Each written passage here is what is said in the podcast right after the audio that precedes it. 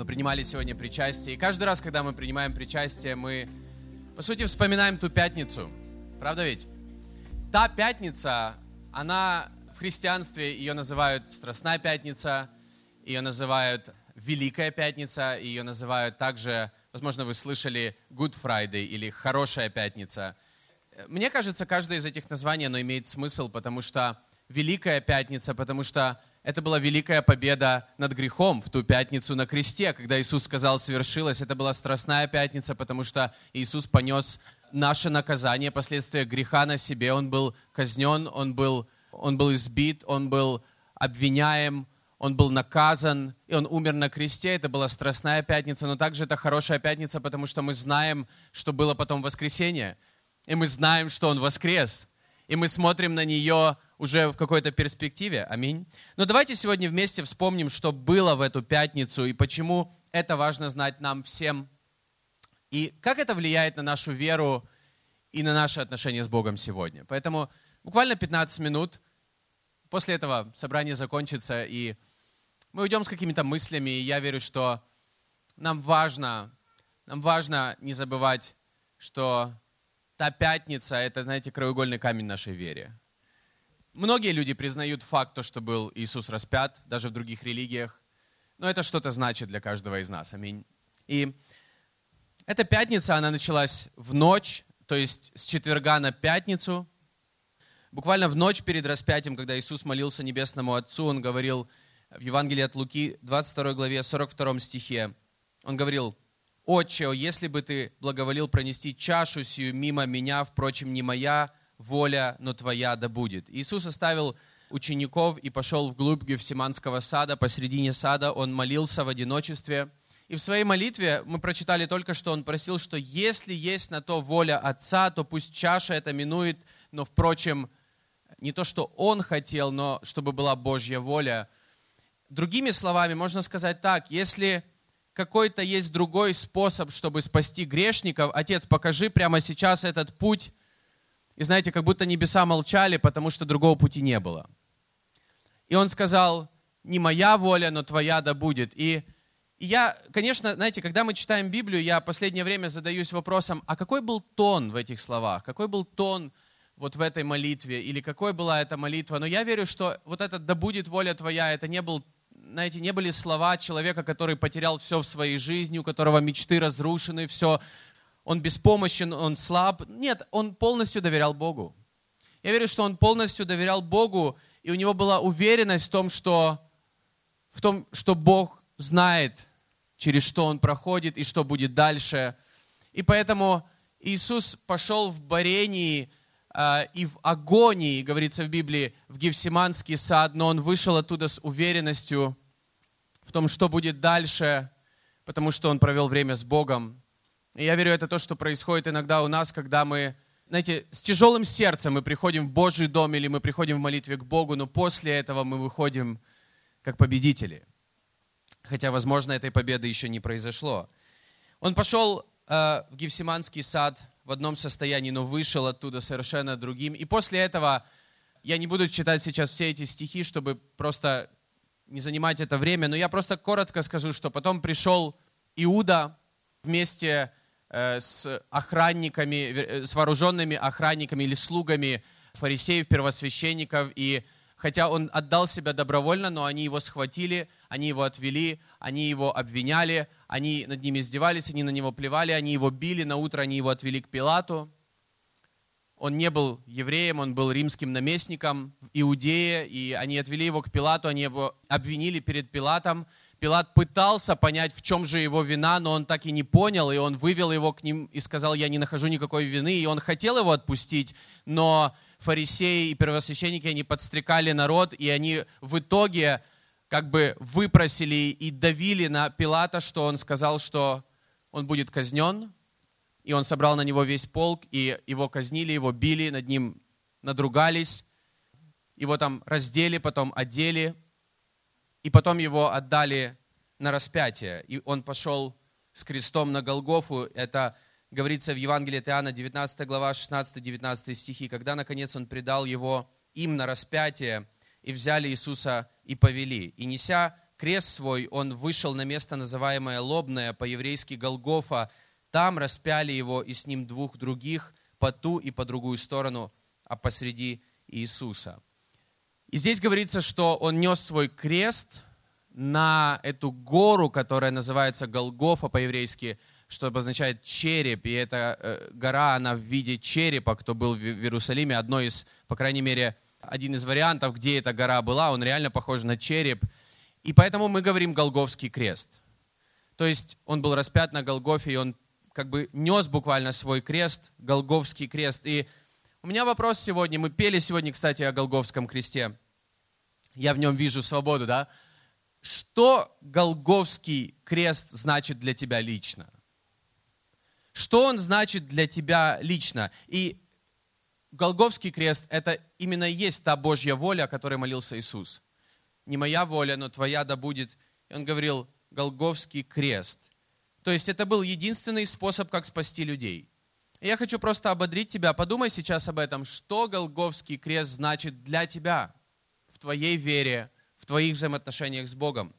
И отвечая на этот вопрос, я хочу сказать, вспомнить то, что прошлое воскресенье, когда Аня проповедовала о любви, и она говорила, сказала такую фразу, что Евангелие от Иоанна 3 глава 16 стих, вернее, стих Евангелия от Иоанна 3 глава 16 стих значит для тебя лично. Кто помнит? Я задался этим вопросом. Я прочитаю его. Евангелие от Иоанна 3 глава 16 стих. «Ибо так возлюбил Бог мир, что отдал Сына Своего Единородного, дабы всякий, верующий в Него, не погиб, но имел жизнь вечную». Да? Мы, мы слышали этот стих, это, мы часто его цитируем в церкви, мы знаем, что он о любви, но в этом стихе не упоминается крест, но в этом стихе говорится о любви, о ненависти и о спасении. И я хочу показать, так возлюбил Бог мир. Здесь говорится о самой невероятной любви, о которой у нас э, в фойе на каждом баннере написано. Невероятная, экстравагантная, самая, знаете, самая крутая любовь, которая была когда-либо описана людьми. Здесь говорится о любви. И дальше говорится, отдал сына своего единородного. Это говорится о ненависти к греху. Насколько Бог ненавидит грех, что Он отдал своего единственного любимого сына. И также здесь говорится о спасении, не погиб, но имел, чтобы каждый не погиб, но имел жизнь вечную. Здесь говорится о тебе и обо мне. И, и о каждом человеке, который верой принимает вот это все в свою жизнь. Да? И поэтому Голговский крест он, по сути, говорит о тех же вещах. Он говорит о том, как сильно Бог ненавидит грех, как сильно Он любит тебя, и какая была цена спасения в нашей жизни. Цена благодати, которая излилась на нас, цена Божьей милости, цена новой жизни. Еще раз, Голговский крест, он нам говорит о разных вещах, о нескольких я хочу сказать о том, как сильно Бог ненавидит грех, как сильно Он любит тебя и о цене нашего спасения. И мы говорим о том, что мы не можем ничего сделать для нашего спасения. Мы не можем за него заплатить. Аминь. Мы не можем ничего сделать своими добрыми делами, но это стоило дорогого Богу. Это стоило его жизни. И я верю, что когда мы понимаем это для себя и когда мы принимаем это в свою жизнь, я верю, мы должны относиться или, или знаете, смотреть на, через призму Христа, креста на свою жизнь. То есть, что я хочу сказать? Я думаю, что мы, как верующие, это для нас нормальное состояние, чтобы мы ненавидели грех. Мы ненавидим грех. Аминь? Кто со мной? Мы ненавидим грех.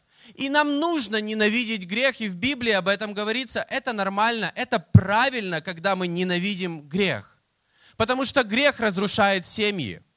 Потому что из-за греха люди разводятся. Те, которые давали друг другу обещания, прожившие много лет в браке, разводятся, убивают, теряют все в жизни, теряют взаимоотношения, разбитые сердца. Грех делает, из-за греха люди умирают, по сути. И нам нужно ненавидеть грех так же, как ненавидит его Бог. Аминь. Мы не можем жить новой жизнью, пока мы любим грех. И 1 Иоанна, 2 глава, с 15 по 16 стих говорится, «Не любите мира, не того, что в мире. Кто любит мир, в том нет любви отчей. Ибо все, что в мире, похоть плоти, похоть очей, гордость житейская, не есть от Отца, но от мира сего. И я верю, что даже когда ты с Богом, даже когда ты поверил в Иисуса, и после этого ты согрешаешь, ты ненавидишь это. Ты не хочешь это повторять никогда. У тебя чувство, когда, ты, когда тебе противно из-за этого, ты приходишь к Богу и ты раскаиваешься, потому что тебе не хочется этого повторять никогда. Правда ведь? Поэтому, конечно же, вопрос не в том, что нам, как с этим бороться, нам, нам не нужно пытаться своими силами бороться с грехом. Нам нужно надеяться на Божью благодать и провозглашать Божью благодать и Божье спасение, и Божью победу в своей жизни. Нам нужно это провозглашать, но это нормальное состояние для каждого христианина ненавидеть грех – ненавидеть грех, потому что грех разрушает наши жизни. Грех убивает наши жизни. И Иисус пошел на крест, потому что Он ненавидел грех. И Он хотел победить проклятие греха и в нашей жизни также. Поэтому нам нужно провозглашать победу Христа над грехом в своей жизни. И я хочу ободрить каждого из нас сегодня. Сделай победу Иисуса тогда в пятницу твоей личной победой тогда это будет иметь силу. Потому что когда мы делаем победу Христа или откровение об Иисусе, Его любви, не чем-то теологически, знаете, какой-то истиной, просто каким-то знанием, но чем-то личным для себя, тогда это приобретает силу и начинает менять наши жизни. Второе, мы любим людей. Мы ненавидим грех, но мы любим людей. Нам мало, как христианам, просто ненавидеть грех. Это нормально, когда мы что-то можем ненавидеть. Слава Богу. Потому что у меня иногда появляется какая-то ненависть. Но мне нужно не забывать, что мы ненавидим и что мы любим. Мы должны не любить грех, ненавидеть буквально, и, и любить людей.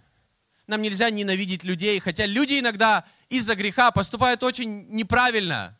И мы злимся на людей, но нам нужно не забывать, как сильно Бог любит людей, как Он относится к людям. И Иисус говорит об этом в Нагорной проповеди в Матфея 5 главе с 43 по 45 стих. Он говорит, вы слышали, что сказано, люби ближнего твоего и ненавидь врага твоего.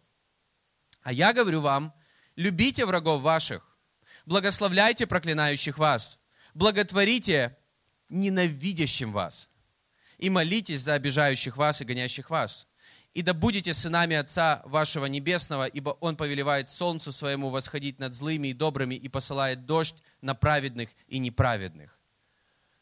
Мы ненавидим грех, но мы любим грешников. Поэтому мы ненавидим грех, но мы любим геев, проституток, обманщиков, убийц, те, кто воруют, те, кто используют чужие слабости для своей наживы. Но разница в том, если эти люди называют себя христианами и продолжают жить таким образом жизни, это немножко другое.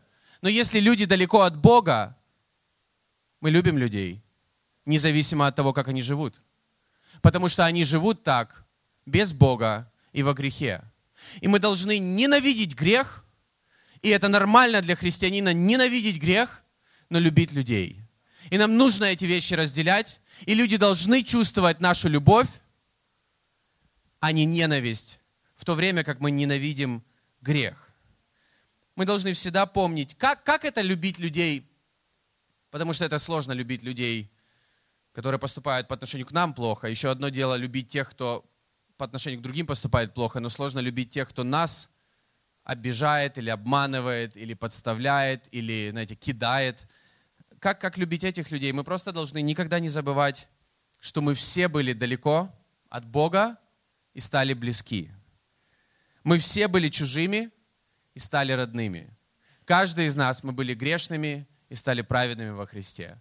Нам никогда не стоит забывать, кем мы были и кем мы стали благодаря кресту, благодаря Христу, который на нем умер. И я прочитаю Ефесянам 2 глава, 13 стих в современном переводе. Но сейчас в Иисусе Христе вы, бывшие когда-то далеко, кровью Христа стали близки.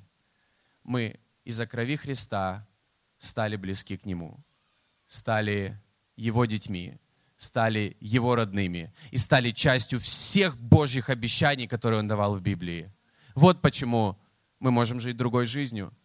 Но мы, крест нам говорит о том, насколько Бог ненавидит грех, насколько Он любит нас. И поэтому нам нужно никогда, знаете, когда мы носим крестики, я ношу крестик, потому что мне его подарила мама, на 30 лет подарила серебряный, никогда до этого ничего такого не носил. Он мне больше напоминает о маме моей, потому что она живет далеко, в, другом, в другой стране, в другом городе. Но, знаете, крестики на самом деле не дают нам ничего в жизни. Никакой силы Бог дает, когда Он в нашем сердце. Но нам нужно не забывать о кресте, на котором умер Иисус, потому что Он умер не для того, чтобы мы ненавидели грешников и любили мир, грех и то, что в мире, но чтобы мы любили людей и ненавидели то, что разрушает жизни людей. Корень. Корень смерти, корень проблем, корень разводов, корень обмана, корень убийств, корень жестокости, корень безразличия, корень всех тех вещей, которые мы на самом деле ненавидим, иногда даже в своей жизни. Но мы должны никогда не забывать, что Бог через крест смотрит на тебя, Он любит тебя, даже когда ты грешишь, потому что Он смотрит на тебя через крест. И Он также ненавидит грех, но Он любит тебя. И последняя вещь, Голговский крест, он говорит о ненависти, о любви, но также это ключевой элемент нашей веры. И он говорит о том, что без креста невозможно было бы наше спасение. Наше спасение зависит от креста. Это цена за твою и за мою жизнь. И я просто размышляю на этой неделе, это пасхальная неделя, размышляю на этой неделе о кресте и о воскресении, и о том, что это был единственный путь, через который Иисус мог пройти, чтобы дать нам спасение. Размышляя над этим, я просто понял, что без креста не было бы воскресения. И без пятницы не было бы воскресения.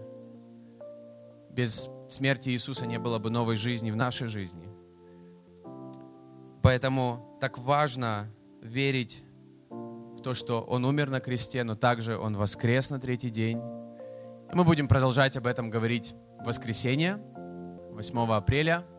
Будем продолжать говорить о том, что воскресение — это то, во что нам также важно верить. И без воскресения Иисуса Христа на третий день, без того, что Он воскрес, наша вера была бы несовершенной, и наше спасение было бы невозможным. Но мы об этом продолжим говорить 8 апреля в это воскресенье на Пасху, когда мы будем праздновать Пасху.